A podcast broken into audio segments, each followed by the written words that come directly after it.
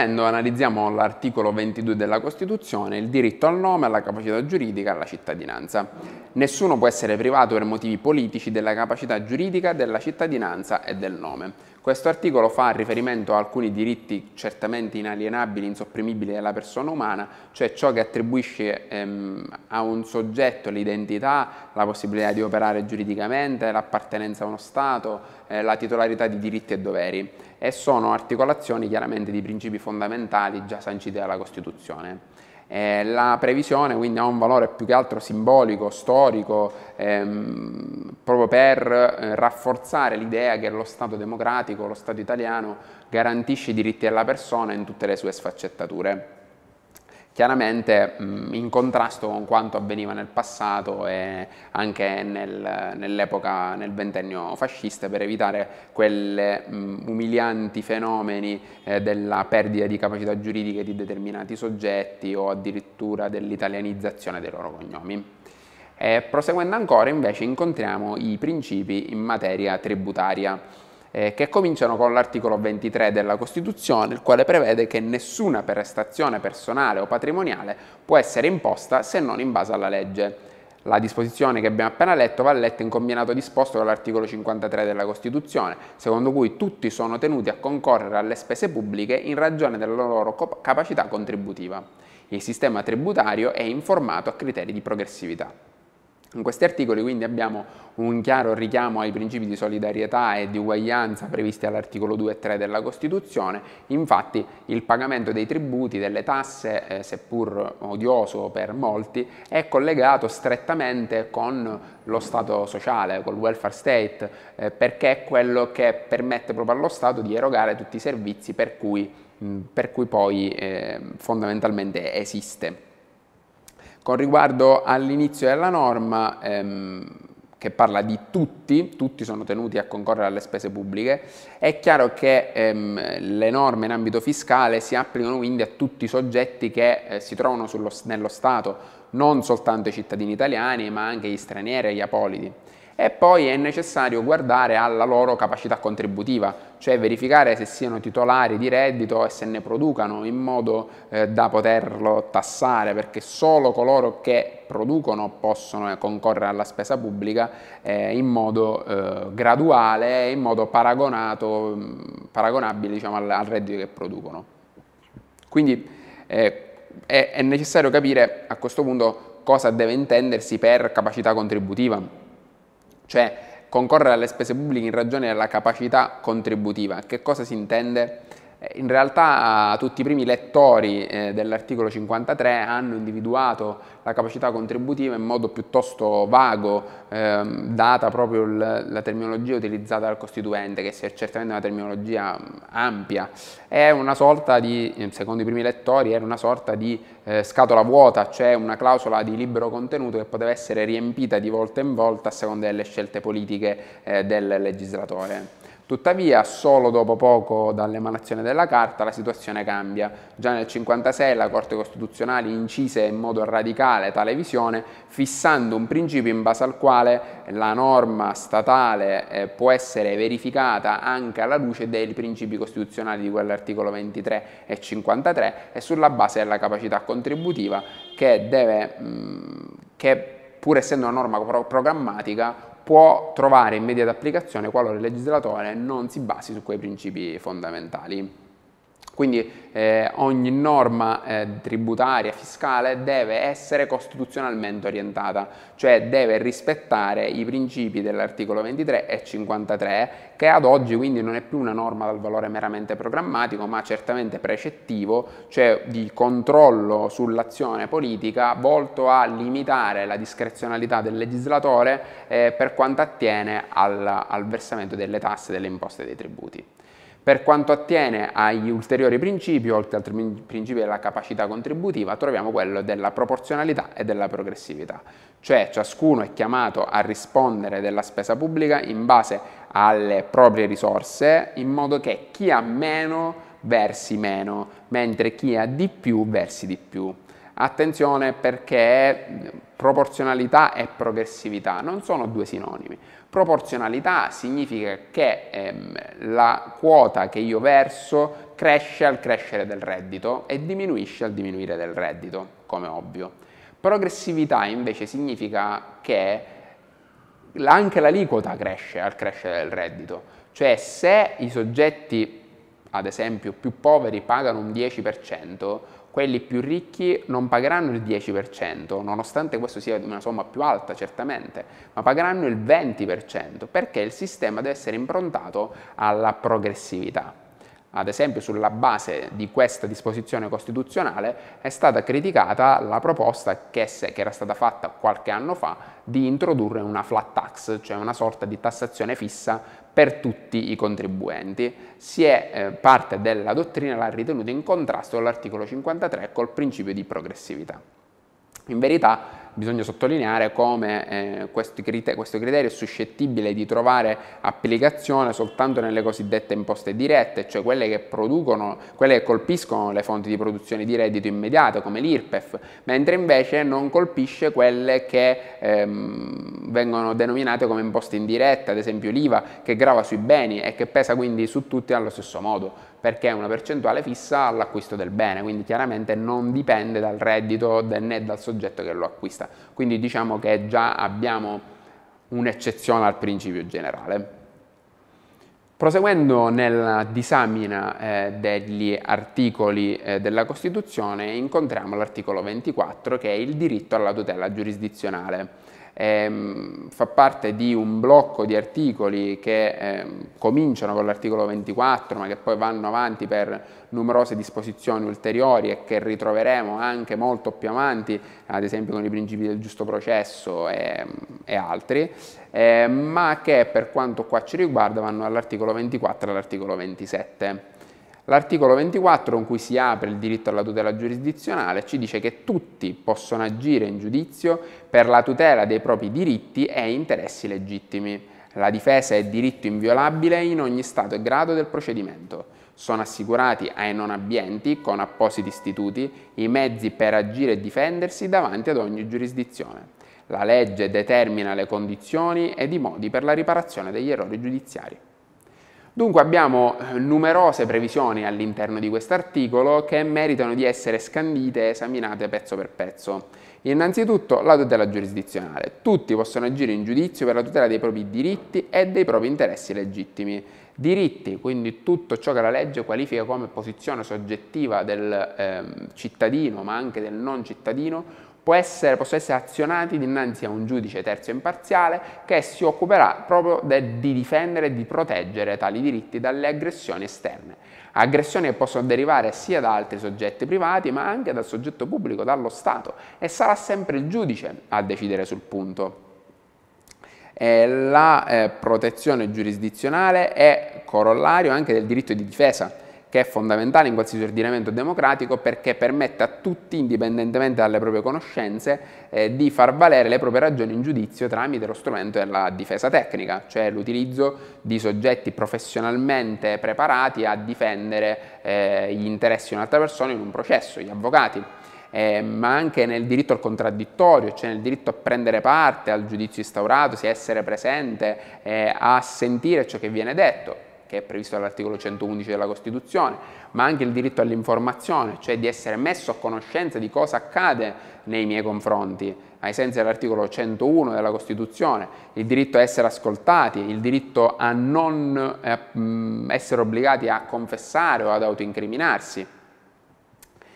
Eh, questi diritti sono garantiti a tutti, a tutti i soggetti che hanno bisogno di accedere alla giustizia e, mh, indipendentemente dal loro reddito. Infatti il nostro Stato, sempre eh, perché il nostro Stato ha quella natura assistenziale che prima abbiamo sottolineato, ehm, in applicazione del principio di uguaglianza sostanziale ha previsto l'istituto del cosiddetto gratuito patrocinio eh, che in realtà altro non è che un patrocinio a spese dello Stato, cioè lo Stato finanzia a coloro che non se lo possono permettere la difesa tecnica, permettendogli di assumere un difensore iscritto a un albo speciale, l'albo eh, dei eh, avvocati che ehm, hanno determinati requisiti in modo tale da poter eh, difendere ehm, i cittadini, comunque tutti i soggetti, sulla base eh, di un pagamento effettuato dallo Stato. E mh, prevede quindi che tutti possano così ottenere una difesa che sia eh, la miglior difesa possibile anche colui che completamente non se lo può permettere. Questo è un importante principio che permette anche di bypassare in sede processuale le differenze economiche, perché anche non abbienti possono avere diritto a un difensore, a un difensore tecnico, a un difensore esperto della, della materia. Eh, è importante sottolineare come sempre il primo comma dell'articolo 24 eh, differ differenzi la tutela dei diritti e la tutela degli interessi legittimi. In realtà l'interesse legittimo ehm, è un qualcosa di difficile definizione, diciamo che negli ultimi 150 anni sono state fornite numerosissime definizioni dello stesso. Ehm, in realtà l'interesse legittimo eh, ce l'abbiamo tutte le volte in cui eh, rapportiamo una situazione soggettiva, quindi inerente a un privato, con la pubblica amministrazione alcune pronunce ritenevano che fossero dei diritti soggettivi affievoliti, altre che fosse un mero ehm, interesse eh, della, della, pubblica amministrazione, quindi solo occasionalmente protetto dal, nei confronti del privato. In realtà la tesi più recente eh, in giurisprudenza e in dottrina eh, considera l'interesse legittimo come una posizione giuridica sostanziale piena e effettiva che deve ricevere una tutela simile, affine a quella del diritto soggettivo. Eh, tant'è vero che lo stesso articolo 24 attribuisce le medesime garanzie sia ai diritti soggettivi che agli interessi legittimi, cioè tutte quelle situazioni in cui il soggetto si interfaccia con la pubblica amministrazione. L'ultimo comma dell'articolo 24 invece prevede che la legge debba disciplinare una ristorazione, una riparazione in caso di errore giudiziario. E, la, da questo comma scaturiscono istituti importantissimi eh, del nostro processo penale come gli articoli 314 e 643 del codice di procedura penale che prevedono la riparazione per ingiusta detenzione cautelare e in caso di processo di revisione con proscioglimento. Quindi il nostro ordinamento attribuisce un'importanza così elevata alla libertà personale e alla giurisdizione eh, da riparare i torti che il cittadino prevede, che il cittadino subisce eh, senza sua colpa. Quindi quando il cittadino sia eh, condannato oppure subisca una pena ingiusta anche, o una misura cautelare, ehm, senza, senza, avervi dato colpa, quindi senza averne colpa, potrà ricevere una, eh, un risarcimento del danno fondamentalmente a titolo di riparazione per l'errore giudiziario oppure per l'ingiusta detenzione cautelare subita. Andando avanti incontriamo l'articolo 25 che affronta tre tematiche eh, sempre afferenti all'amministrazione della giustizia e sempre importantissime. Il diritto al giudice naturale precostituito, l'irretroattività della legge penale e il principio di legalità nelle misure di sicurezza. Il comma 1 ci dice che nessuno può essere distolto dal giudice naturale precostituito per legge. Cioè ehm, l'articolo 25,1 ci dice che la competenza del giudice deve essere precostituita, cioè deve essere eh, sorta prima che il fatto sia stato commesso. E non solo questo, deve essere anche determinata dalla legge, quindi deve essere prevista sulla base di criteri facilmente conosciuti da tutti e già esistenti, quindi precostituita per legge, quindi con lo strumento fondamentale della legge è antecedente alla commissione del fatto.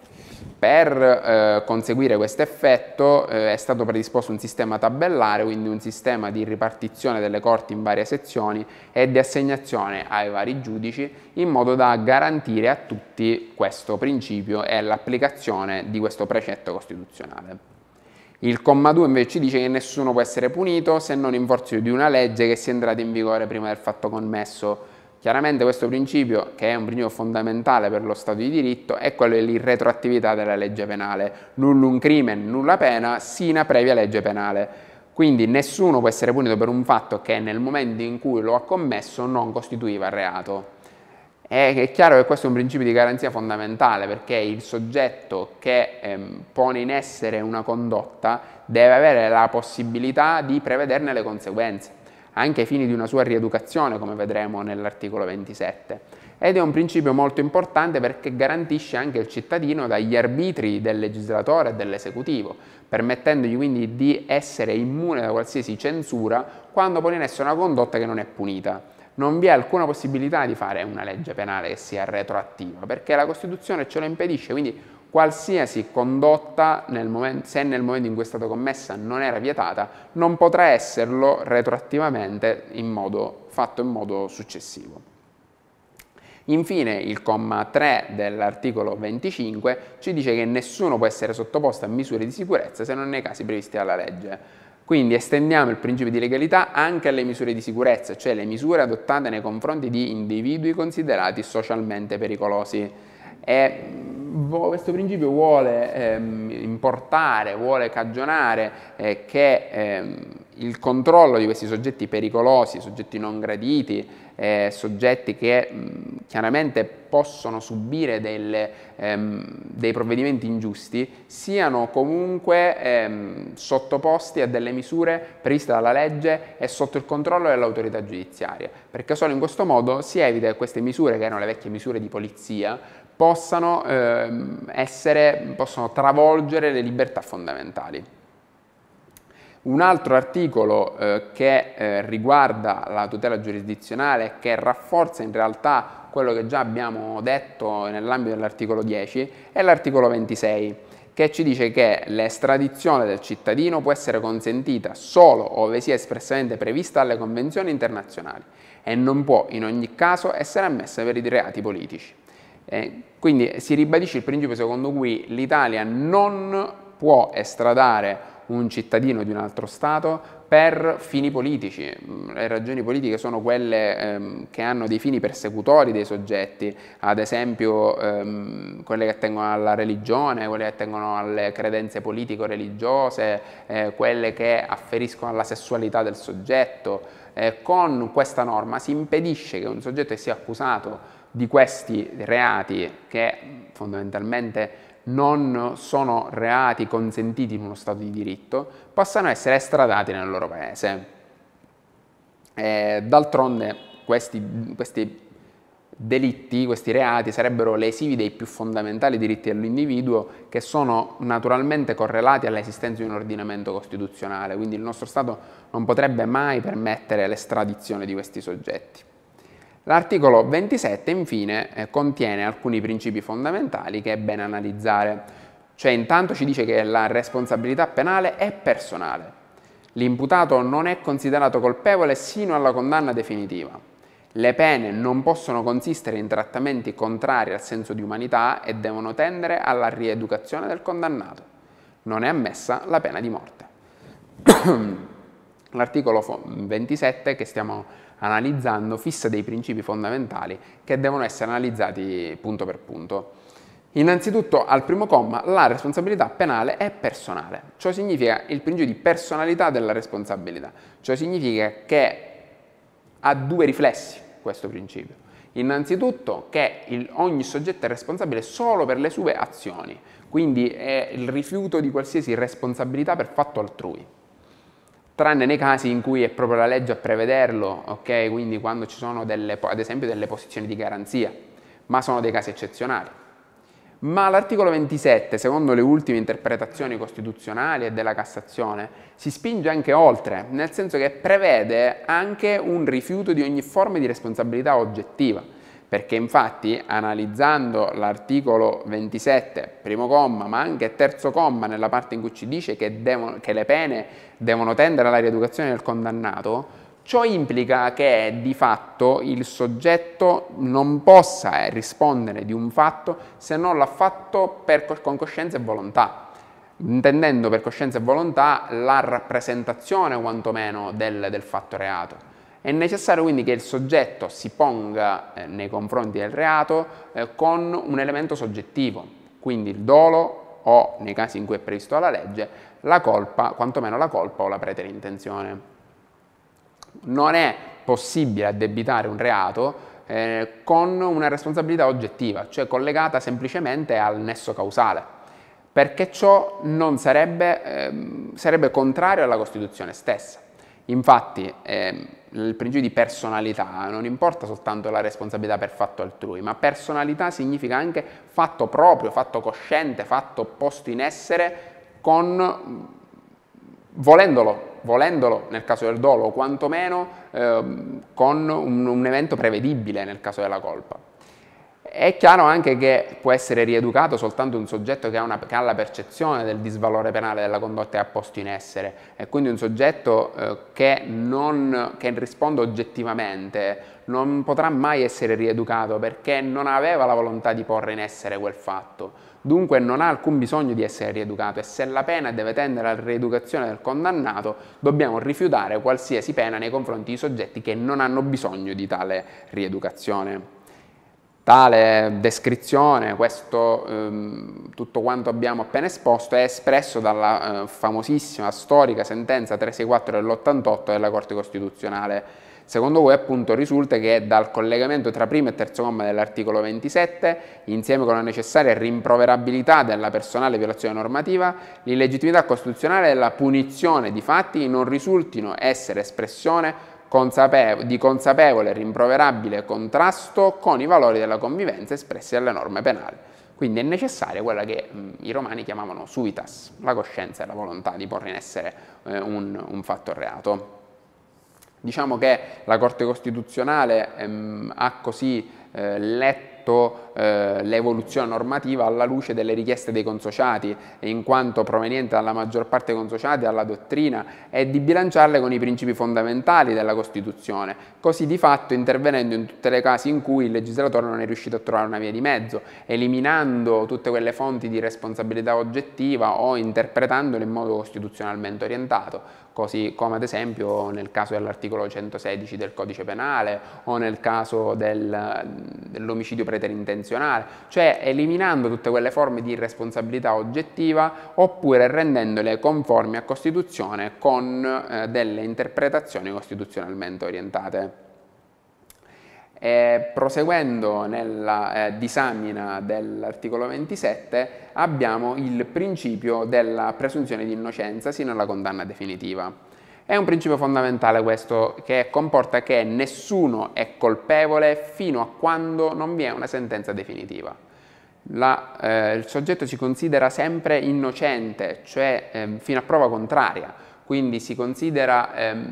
innocente anche dopo la sentenza di primo grado o la sentenza di secondo grado, qualora vi siano ancora i termini per l'impugnazione o sia stata fatta l'impugnazione tutte le carcerazioni preventive sono dovute a misure di carattere cautelare e mai anticipatorio della pena.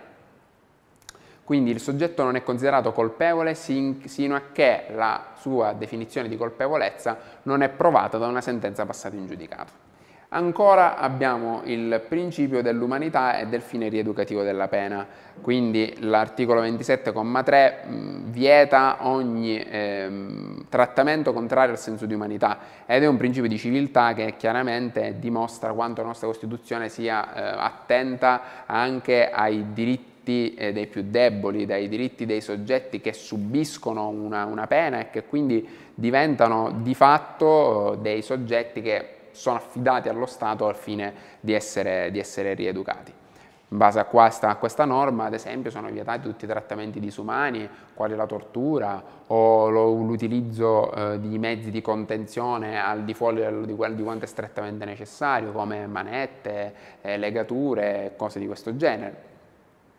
E come abbiamo detto, deve eh, tener conto delle necessità di rieducare il condannato, cioè la pena dovrebbe, dovrebbe, quantomeno in linea di principio, comportare il reinserimento sociale del reo all'interno del tessuto cittadino una volta scontata la pena. Quindi dovrebbe prevedere un ambito di mh, risocializzazione, di rieducazione che permetta allo stesso di reimmettersi successivamente alla pena eh, nel mondo della vita di tutti i giorni, ad esempio con programmi lavorativi o con programmi di istruzione, oppure eh, comunque sempre prevedendo un programma di recupero da parte del soggetto. Sappiamo che questo principio mh, è stato più volte disatteso, eh, l'Italia è stata più volte bacchettata anche dalla Corte Edu eh, che ehm, ha molto criticato il nostro sistema carcerario do, soprattutto a causa del sovraffollamento, alla vetustà della struttura di detenzione, ehm, che eh, sono dei problemi oramai ehm, endemici all'interno del nostro Stato e dovuti alla carenza dei fondi e che poi si riflettono nel deterioramento della condizione dei, dei carcerati. E questo ha comportato spesso, frequentemente, il ricorso a misure straordinarie, si pensa ad esempio all'amnistia, all'indulto, al condono, eh, ma anche in alcuni casi alla misura della grazia eh, posta in essere dal Presidente della Repubblica.